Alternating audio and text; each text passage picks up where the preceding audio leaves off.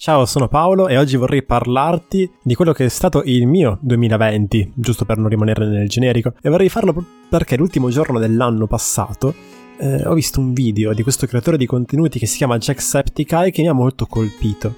Lui racconta di come l'anno passato l'ha fatto quasi smettere di pubblicare video su YouTube. È stato un anno che l'ha molto eh, colpito, soprattutto per ragioni fisiche. Gli sono venute tutta una serie di accidenti non legati per forza al Covid, lui non sa se si è preso eh, il Covid, ma nonostante questo ha avuto acufeni, problemi gastrici importantissimi, quasi debilitanti, l'asma, insomma ne racconta, ne racconta diversi, tanto hai il video in descrizione puoi guardartelo. Però la cosa interessante è che quello che lui racconta è che ciò che l'ha aiutato a non crollare è l'essersi preso del tempo per prendersi cura di sé. Lui ha staccato per un mese intero e durante quel mese è andato a riscoprire parti della sua identità non legate al suo personaggio, a quella che è la sua attività. Cioè si è messo a fare altro. E quello che ha fatto col suo tempo è stato intraprendere tutta una serie di piccole azioni come riparare oggetti per casa, imparare a cucinare, andare a correre o nel suo caso giocare a videogames che non fossero legati al suo canale YouTube. In questo modo, grazie a questo tempo preso per se stesso, quando parti importanti della sua identità sono state messe in crisi, proprio perché si è ritrovato improvvisamente senza le energie, ad esempio per intraprendere tutta una serie di progetti che aveva in testa, è riuscito a resistere, è riuscito a non crollare, perché lui non era solamente il personaggio, lo youtuber, ma era tante altre cose. E quindi perché questo mi ha colpito così tanto? Beh, perché anche per me il 2020 è stato un anno non facile non penso, per quanto ne possa sapere, di essermi preso il Covid, nel senso che non ho sviluppato i sintomi del Covid, non ho avuto febbre e così via. Eh, ho sviluppato però tutta una serie di altre eh, magagne, chiamiamole così, anche eh, importanti, legate al fatto, possiamo dire, di essere stato poco stoico nei confronti di quello che era il lockdown. Non sono stato in grado di prendere questo tempo in cui tante cose che volevo fare non potevo farle per riscoprirmi, per dedicarmi a me stesso o anche solamente per riposarmi, ok? E darmi il tempo di digerire un cambiamento così grande come quello del lockdown. Ho sviluppato invece tutta una serie di disagi che hanno richiesto un intervento piuttosto lungo per essere messi a posto, un periodo di tempo piuttosto lungo.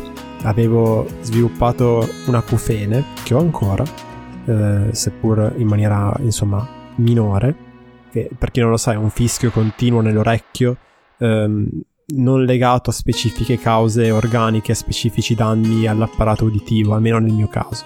Avevo perso la voce, che era una cosa estremamente frustrante, perché nel mio lavoro da psicologo più che da podcaster la voce è essenziale, mi ritrovo continuamente a dover parlare eh, alle persone che vengono in studio, in questo caso questo periodo virtuale, ma comunque in studio, ehm, durante i corsi, durante i podcast e quindi non riuscire più a parlare dopo 20 minuti eh, per giorni era una cosa estremamente, estremamente fastidiosa.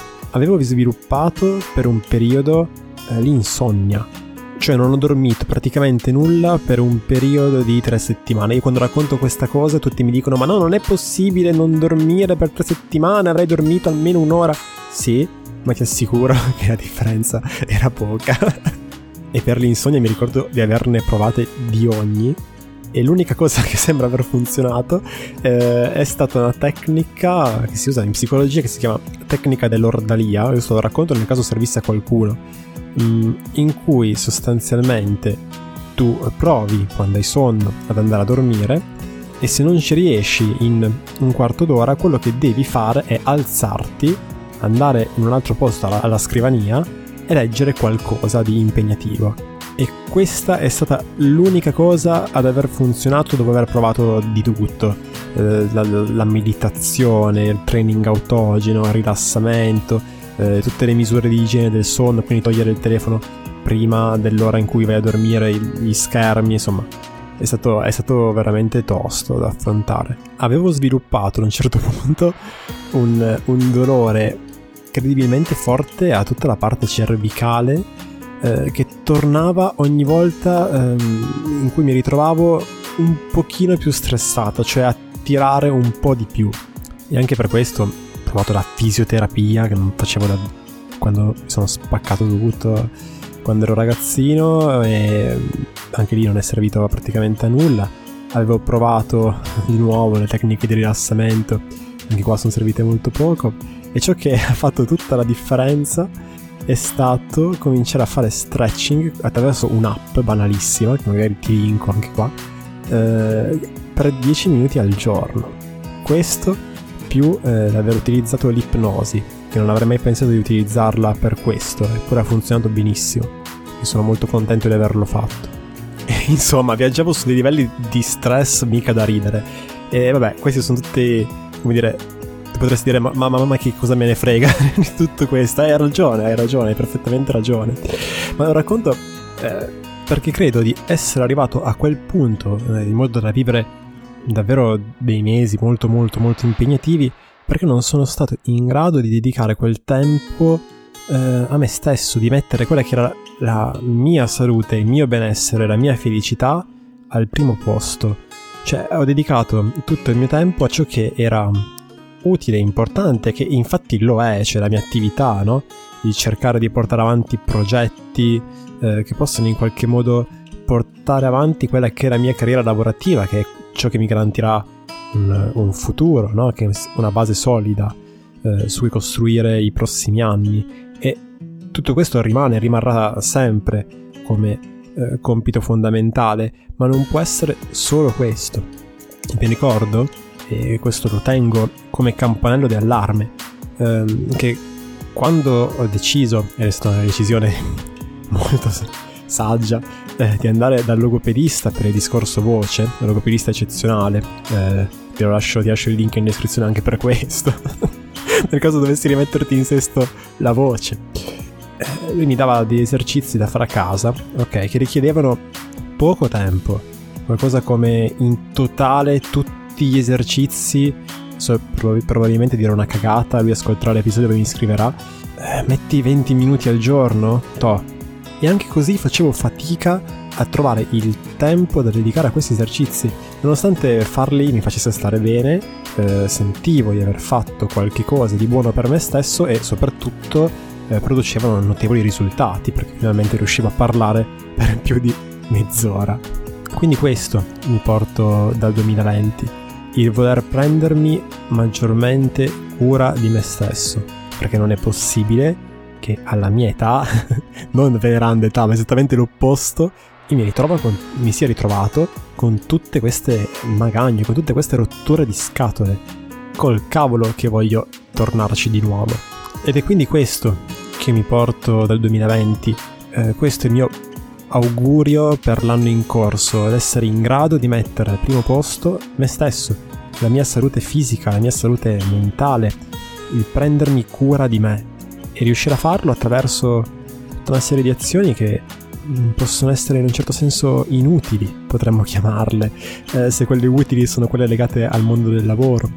Inutili si fa per dire, in quanto a questo punto penso che sia chiaro, almeno a me di sicuro lo è, che sono necessarie tanto quanto quelle altre. Azioni che consistono, come descritto nel video di cui ti ho parlato all'inizio, nel fare cose per scoprirsi, nel provare cose nuove in maniera fine a se stessa, senza per forza trarne una continuità, ma soltanto per il gusto di scoprirsi in qualcosa di differente, fare quello che comunemente viene chiamato giocare. Altre azioni legate alla cura di sé in senso stretto, l'esercizio fisico, di prendersi del tempo per un ozio creativo, meditare, ognuno ha le sue, per me è scrivere ad esempio, oppure piccoli atti di gentilezza nei confronti di se stessi, ehm, come cucinarsi qualcosa di buono, anche se si vive da soli, sedersi su qualcosa di comodo, circondato da cuscini morbidi e avvolto in una coperta calda mentre si legge un libro, non con lo scopo di trarne un episodio del podcast piuttosto che chissà che, ma soltanto per il gusto stesso di quell'attività cosa che poi di solito porta a trarne un episodio del podcast, tra l'altro. Con in mano anche magari, non so, una cioccolata calda, visto la stagione. Piccole azioni di questo tipo, vestirsi in un modo che piaccia a me, ascoltare persone che sono in grado di portare un vero valore alla mia vita, che stimo e che apprezzo. E più tutta una serie di altre attività, hanno elencate alcune come spunto per chi ascolta, come appunto per me stesso, ma potrebbero essercene tante altre. E poi, per ultimo, l'essere in grado di selezionare in anticipo i progetti, le attività a cui dedicare la mia attenzione. Quest'ultimo penso sia un punto fondamentale per quanto riguarda eh, quelli che sono i buoni propositi per me per l'anno in corso. Questo l'ho imparato anche grazie al gruppo degli Epic Holders, il gruppo moderato eh, da Ernesto Sirolli che ho la fortuna di frequentare eh, con regolarità e che mi sta dando tantissimo nell'ultimo periodo. Ecco, quando si apre un'attività, e questo è anche il mio caso, la tendenza all'inizio è quella di pensare di poter fare tutto da soli, eh, di dedicarsi in maniera indiscriminata a tutta una serie di attività che non ci interessano, non vogliamo fare eppure sentiamo il bisogno di dover fare, nonostante esse non ci appartengano. E così ci dimentichiamo della ragione iniziale per cui abbiamo deciso di fare quel lavoro, che non era di certo, ad esempio, creare pagine Instagram e fare costantemente stories per sembrare fighi agli occhi di sconosciuti che probabilmente non diventeranno mai nostri clienti. Quanto sarebbe più facile invece accettarsi per quello che si è, per quelle che sono le proprie inclinazioni dedicarsi con intensità a ciò che riesce in maniera naturale e spontanea, per dirla con Carlos Castaneda, a quelle strade che hanno un cuore e lasciare che altri, a cui quelle attività che a noi sembravano così pesanti, riescono invece naturali, perché sono la loro passione, perché rispondono a quelle che sono le, loro inclinazioni, lasciare che questi altri, attratti in maniera di nuovo spontanea da quella che è la nostra passione, no? Ciò che quando facciamo ci rende meravigliosi, decidano di unirsi a noi e darci una mano.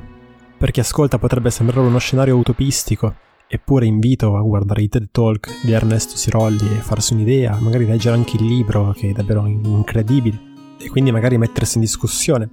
Tornando a noi, per me quest'ultimo punto si traduce con la volontà di fare una forte scrematura nei confronti di quelle che sono mie, le mie attività, di cercare di seguire quelle che sono più mie e lasciare indietro le altre senza nessun senso di colpa.